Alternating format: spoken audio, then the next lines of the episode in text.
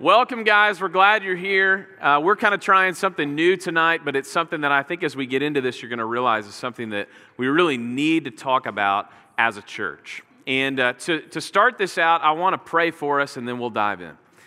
Lord, thank you for the opportunity to come together as a church family, as a body, and discuss a really important question like this one. Lord, we understand that even though this is a contentious issue, and even though this is one that we as Christians disagree on, but we know that you know all things.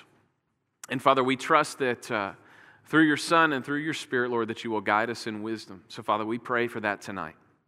Lord, we ask you that you would glorify your name in our, in our conversations, in our questions and answers. Father, we pray that you would help us to grow in our affection for you in studying something like science.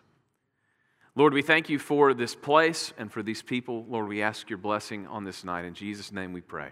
Amen. So here's how we're going to roll tonight. To begin, I'm going to give about 20 to 30 minutes talking about the relationship between faith and science. And then we're going to pause for about 10 minutes. You can get up, stand up, stretch, wake up if you need to. And then we're going to bring our panel up here.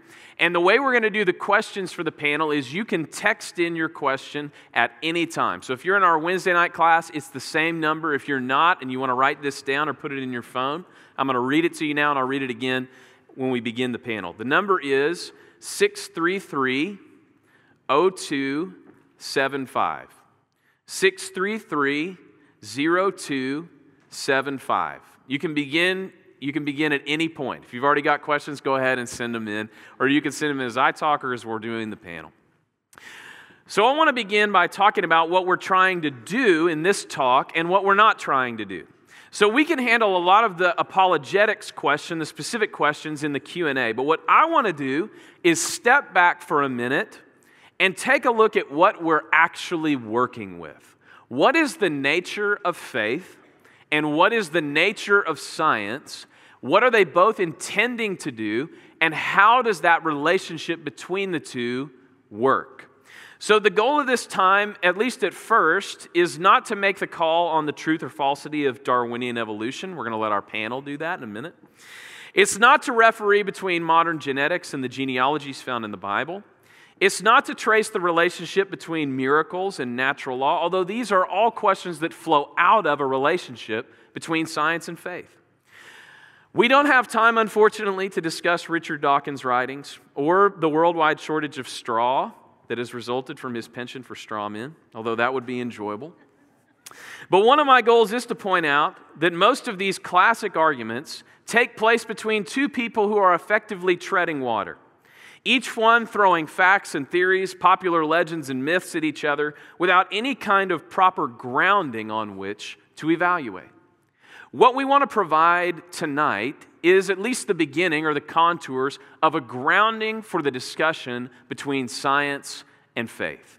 We do not want to be people who are treading water when it comes to something as important as this discussion. We're here tonight principally because of two statistics that started to burrow their way into my mind as I'm leading our college ministry and our adult education program. The first one is that while more than 50% of Christians who attend church regularly believe that there are significant conflicts between faith and science, we might assert that it would be more accurate to say the deliverances of science and faith are in conflict and not in concord. So 50% of church going Christians would agree with the statement that science and faith have more, con- have more disagreement than agreement. Secondly, this is an issue that is especially pertinent with our young people. So, in the book You Lost Me, they cite a statistic that 50% of young people wish to go into a health related field. 50%. And of Christians, 52% of young people believe that Christians are too confident that they know all of the answers. 31% of Christians believe that Christians are out of step with science. And get this only 1% of youth and young adult pastors say that they have talked about this issue specifically in the last year. So we have 50% of young people wanting to go into a field related to the sciences, Most of them believe that Christians are too confident that they know what's going on. A lot of them believe that Christians are out of step, and yet only 1% of youth pastors and young adult pastors have done a message or a series directly relating to this concept. That's why we're here. So I want to offer four statements, four proposals for the relationship between faith and science. Number one, Christians historically and biblically make great scientists. Christians, historically and biblically, make great science. Now, this is not the understood narrative. In fact, this is something that most people statistically disagree with. Maybe this is because of the horror stories that are passed along about figures like Galileo and Darwin. We probably have our own that we hate, that we hear a lot. Uh, maybe it's the, the, the church's persecution of Galileo's innocent attempts just to look at the universe through his telescope. Or maybe it's that pesky myth of Darwin's deathbed confession that keeps rearing its head in these conversations. But actually, most of history illustrates an accord between people of faith and scientific investigation. I want to start by talking about this biblically. So, in the beginning, God creates the heavens and the earth. That is a faith and science claim that we'll spend more time talking about later. But actually, the place to start with science in the Bible is later in the Garden of Eden. When God creates Adam and Eve, he puts them into the garden, and whether you think that that's literal or figurative, one of the things that we understand about his role and his idea for humanity comes when he gives them a job to do. This is before sin has entered the world. This is before they're expelled from the garden. God says, Your role is to work it and to keep it. In fact, some translations say your role would be to cultivate it. And so, from that passage, we get a sense of this thing called the cultural mandate. That one of the reasons that we have been placed here on the earth is to cultivate the earth. Now, that extends into every discipline. We get the word culture from this same root. We are supposed to build infrastructure. There's a reason biblically why we begin in a garden and we end in a city. Because the project of humanity is cultivation. Now, science is part of the cultural mandate. We have been given a charge by God to investigate, to build, to modify, to expand, to categorize things. This is part of what it means to be human. And we see this done in the Bible in several different circumstances. Now, maybe these are passages that we typically skip over, but I believe that these are passages that endorse the scientific picture of the cultural mandate. We begin probably with the easiest reference, which is that of King Solomon. We know that King Solomon was a scientist. It says in 1 Kings chapter 4, verse 29 and then 33 to 34, and God gave Solomon wisdom and understanding beyond measure and breadth of mind like the sand on the seashore. He spoke of trees, from the cedar that is in Lebanon to the hyssop that grows out of the wall. He spoke of beasts, of birds, of reptiles, and of fish. And people of all nations came to hear the wisdom of Solomon, and from all the kings of the earth who had heard of his wisdom. Now, if I were to read you this list about a modern public intellectual, we would consider them a scientist.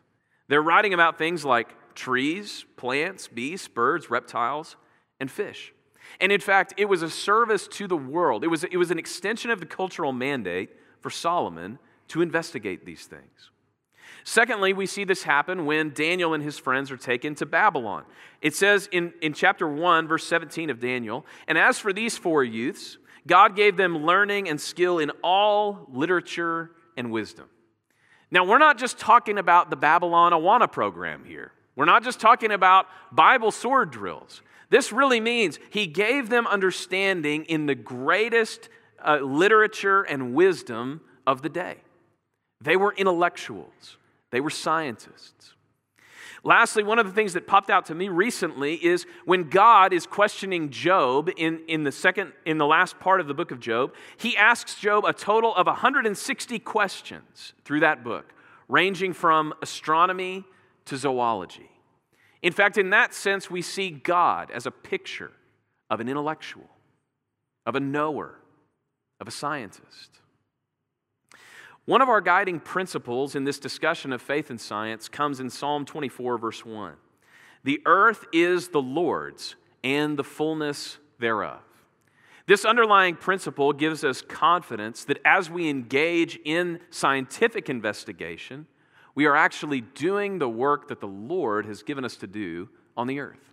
We're fulfilling the cultural mandate. We're following in the steps of these characters. We're actually investigating something that is at the same time very scientific and very spiritual. The earth is the Lord's and the fullness thereof. All the ologies, this is a paraphrase, all of the ologies can be used to glorify God. Now, this is the biblical case. The historical case is a little bit easier to make. If you just go through the annals of, of scientific history, you come after name after name after name of people who have done science and glorified God. Just to name a few, you think of major figures. Maybe for some of us, this takes us back to our high school textbooks. People like Boyle and Kepler, Newton, Leibniz, Euler, Linnaeus, Faraday, Maxwell, Kelvin, Planck, von Braun, and today, people like Francis Collins, who are an example of strongly committed Christians doing their scientific duty out of reverence and for the glory of God. If you're a Christian pursuing the sciences, then my first contention is there is a great cloud of witnesses testifying to the role of Christians doing excellent science. So, point number one is Christians historically and biblically make great scientists. Number two, the assumptions underlying the scientific method are best supported by a theistic worldview. The assumptions underlying the scientific method are best supported by a theistic worldview. I want to recommend to you guys a resource if you're looking for a technical treatment of this issue. You probably can't do any better than the book called Where the Conflict Really Lies by Alvin Plantinga. His thesis in this book is there is superficial conflict but deep concord between science and theistic religion right? There's superficial conflict, but deep concord between science and theistic religion. But there is superficial concord and deep conflict between science and naturalism. The book is called Where the Conflict Really Lies by a guy named Alvin Plantinga. So he's going to make the argument that although on the surface it doesn't seem this way, there are actually, at the deep level, more, con- more concord between science and religion, theistic religion, than there are between science and the assumed worldview of naturalism. There are three major reasons that this is true. Number one, knowability. Number one is knowability. If you believe that God created the world, then one of the things that follows is that you believe that it would be intelligible to his creatures. This can be seen in one of the often overlooked stories in the opening chapters of Genesis. This is a, a, story that I hadn't heard taught on since VBS, but it's an important story if we're going to understand the intelligibility of the world. After Adam is put in the garden, one of the things that God does is he parades all the creatures in front of him, and Adam begins to name the creatures. Now, again, whatever you make of this story, one of the principles that's being illustrated is that creation is recognizable, categorizable, and articulable. And Adam demonstrates this by naming the, the animals. Essentially, there is concord between the structure of the universe that we can observe and the mental apparatus we've been given for perception.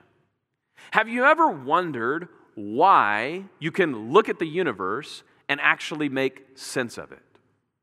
Do you ever wonder why there are things like abstract entities? Let's take like the number three. What is the number three and why does it exist? Well, from a theistic worldview, it's because the world has been created in such a way that matches the way that our brains have been created. And thus, the universe is knowable. The major difference between theism and naturalism, then, when it comes to science and investigation, is that a theistic framework promises truth claims about the universe, whereas a naturalistic system only promises pragmatic adaptability. So, on one hand, we say the reason that our senses match the universe from a theistic standpoint is because that's what's actually true about the universe. But from a naturalistic standpoint, the only thing that it can really offer is the reason that our minds can recognize the things that we observe is because we have adapted in such a way to draw pragmatic value from our observations. What makes us think that pragmatically adaptive things are actually true? This is a concern if you have a theistic worldview. So, the first thing that we see is as a deep concord between science and theistic religion is knowability. Secondly, we see reliability and regularity. This is not just about the existence of regular laws of nature, that's our knowability point. This is about our ability to discover and articulate regular laws of nature. For example, we believe that if I were to drop something right now, like this pen, most of us, if we're betting people, which we're not because we're at church on Sunday night, but if we were betting people, we would bet that it would hit the ground. And that's not something that you could even take the opposite in Vegas. It probably, there probably wouldn't even be a line on that.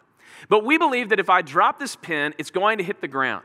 And the point that I'm making here is if we, if we ask ourselves what fundamental underlying commitments do we have, we truly believe that the universe is reliable, the laws that we've discovered are reliable and regular. We don't seem to live in a place where the majority of things that we observe are random and inconclusive. Because of that, it leads us to believe that maybe there is a mechanism behind this that ensures reliability and regularity outside of the powers of observation. So, first we have knowability, Second, we have reliability and regularity. And third, we have the principle of induction.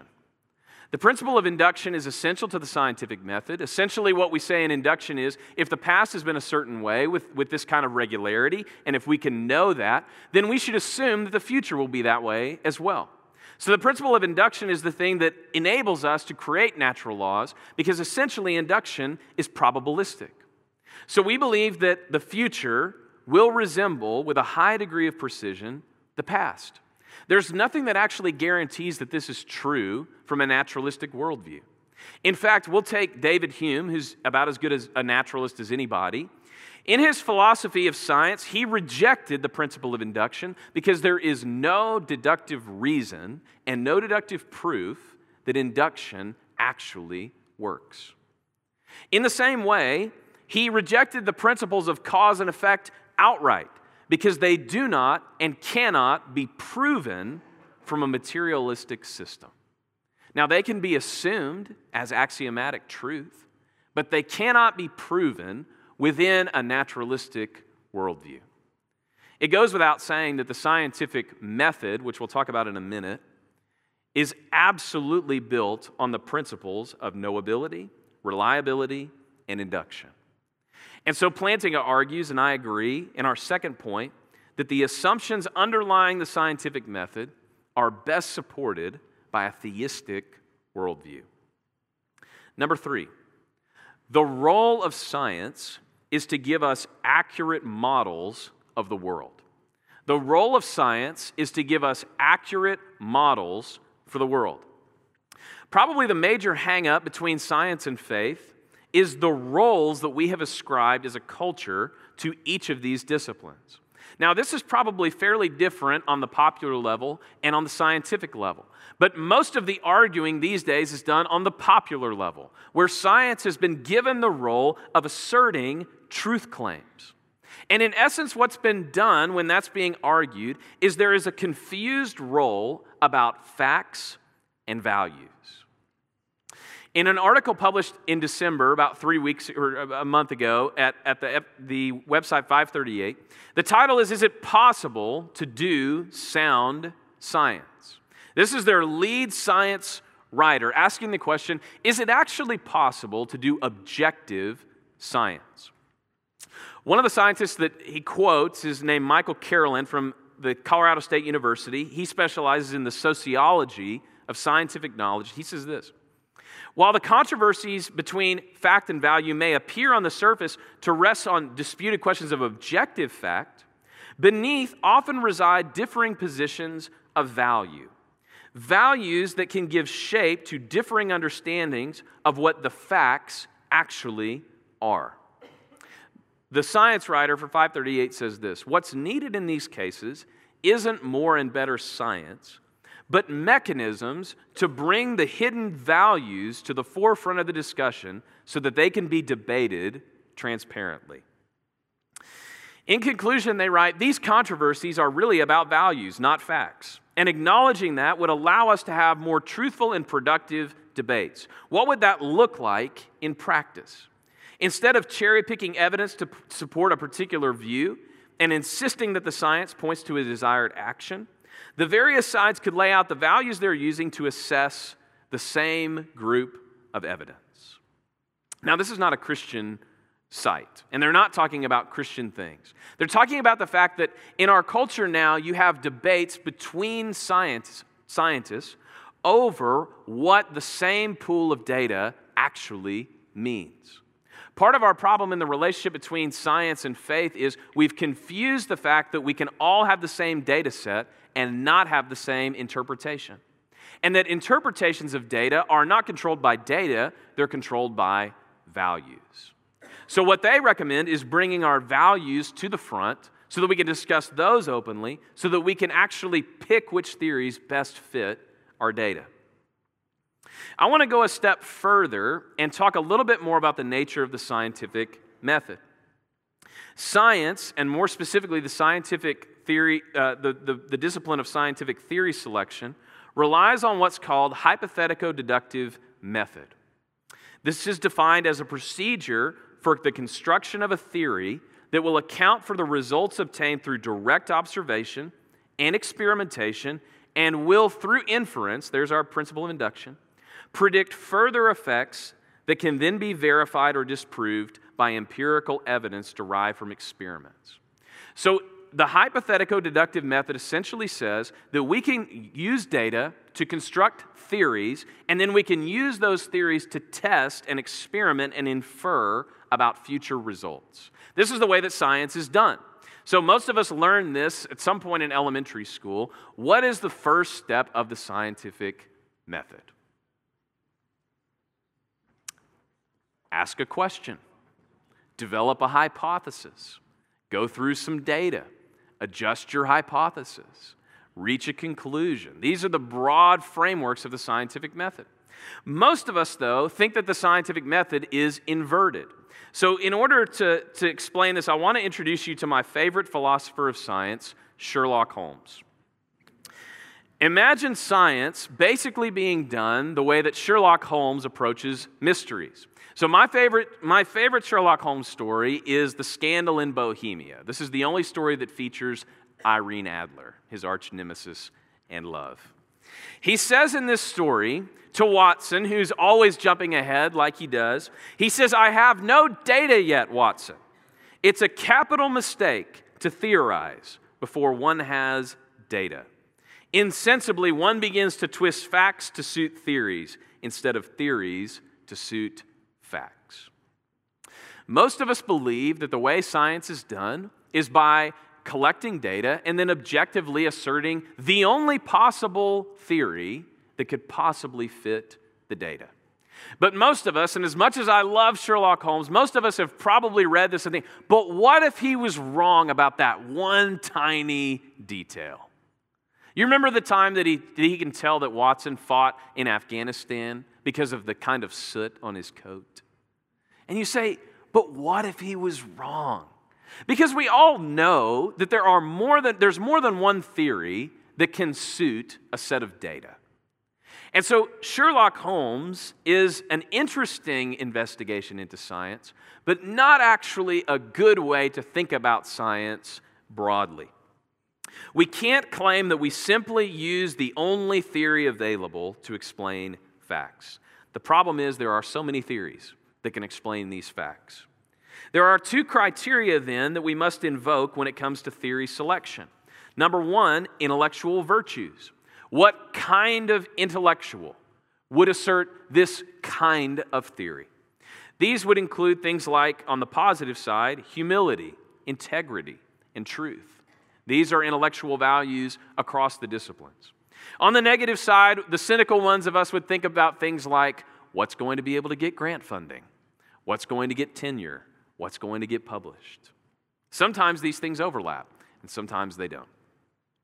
The second thing that we must use in, in, in uh, articulating and figuring out which theory fits the data best is falsifiability. Now, this is the buzzword in science. The reason that the truth claims of, of faith cannot be accepted is they're not falsifiable. Well, they're also not science. So, when we come to science, one of the ways that we determine which theory adequately fits the data is we look at what is falsifiable, what can be tested.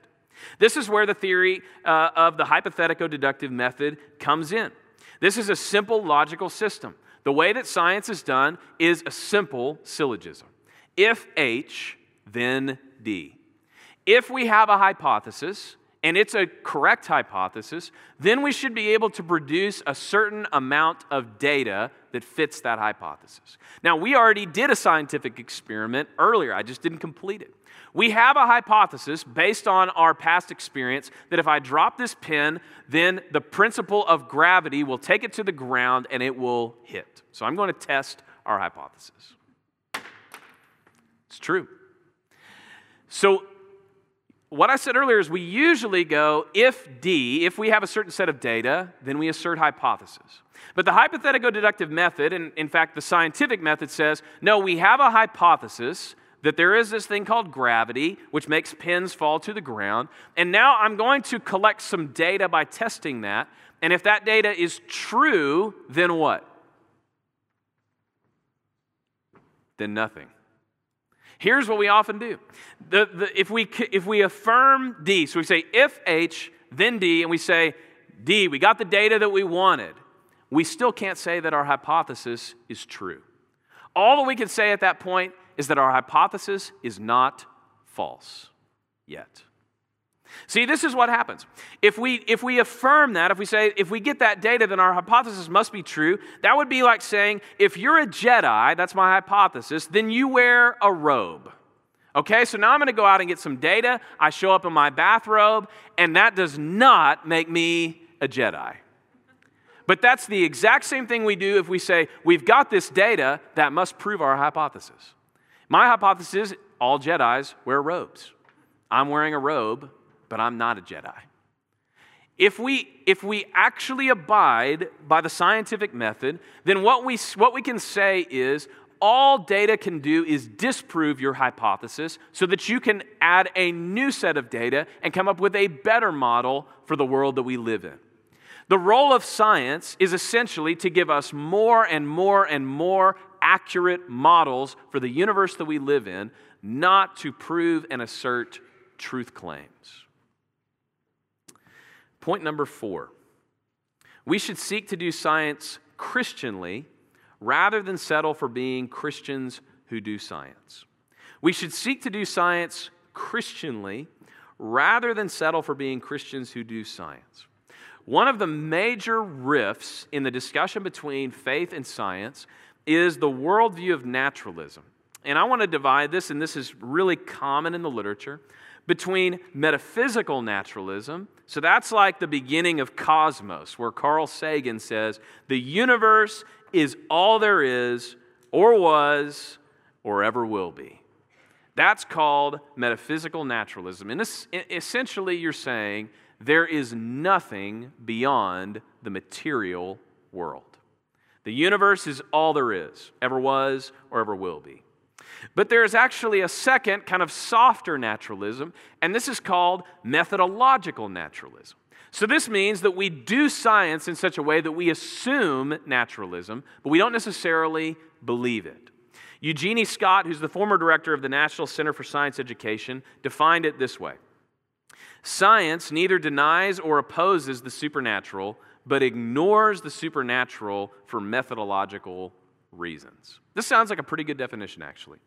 Science neither denies or opposes the supernatural, but ignores the supernatural for methodological reasons. This has really been the substance of the arguments mounted against teaching intelligent design in schools.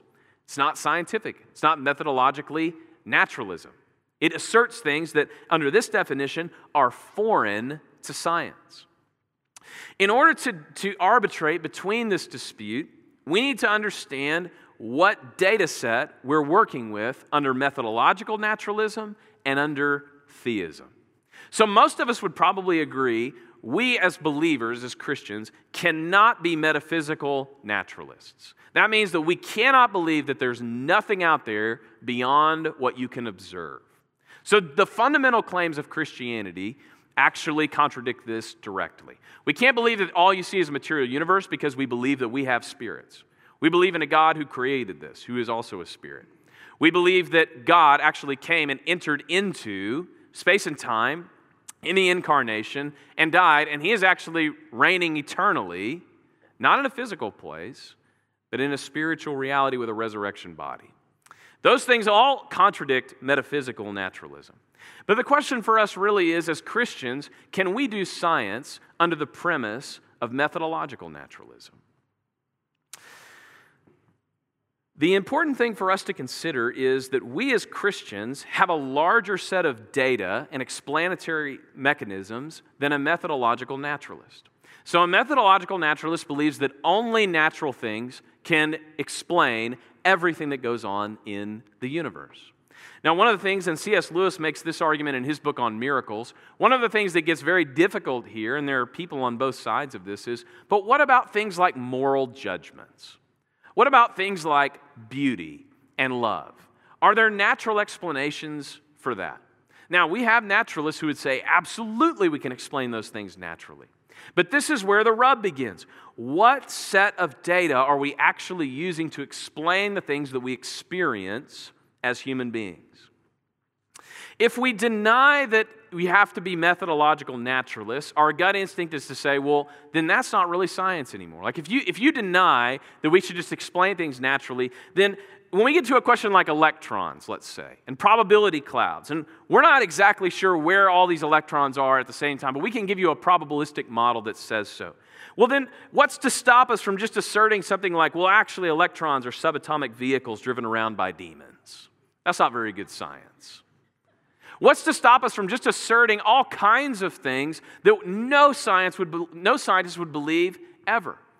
Well, the distinction is that we as Christians don't believe that we have a different data set. We just believe that we have a bigger data set. So, as Christians, we reject methodological naturalism, although we believe that we have to play with the same data sets as every other person doing science.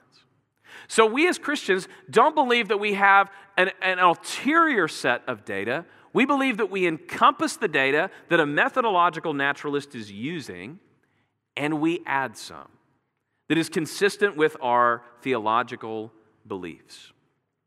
What we do is we use all of the available data to our advantage in science. I want to bring to conclude I want to bring my fourth point to conclusion with a quote from Alvin Plantinga in his address, Advice to Christian Scholars. He says, Indeed, the same argument that we should use all of the available data holds for thousands of different topics and concerns. If we want to understand love or knowledge or aggression or our sense of beauty or humor, our moral sense, our origins, or a thousand other things, if it is important to our intellectual and spiritual help to understand the universe we live in, then what we must do is use all that we know, not just some limited segment of it. Why should we be cowed into trying to understand these things from a naturalistic perspective? So, the argument here is simplicity itself.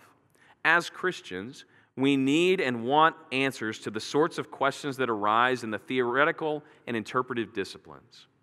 And in an enormous number of these cases, what we know as Christians is crucially relevant to coming to a proper understanding.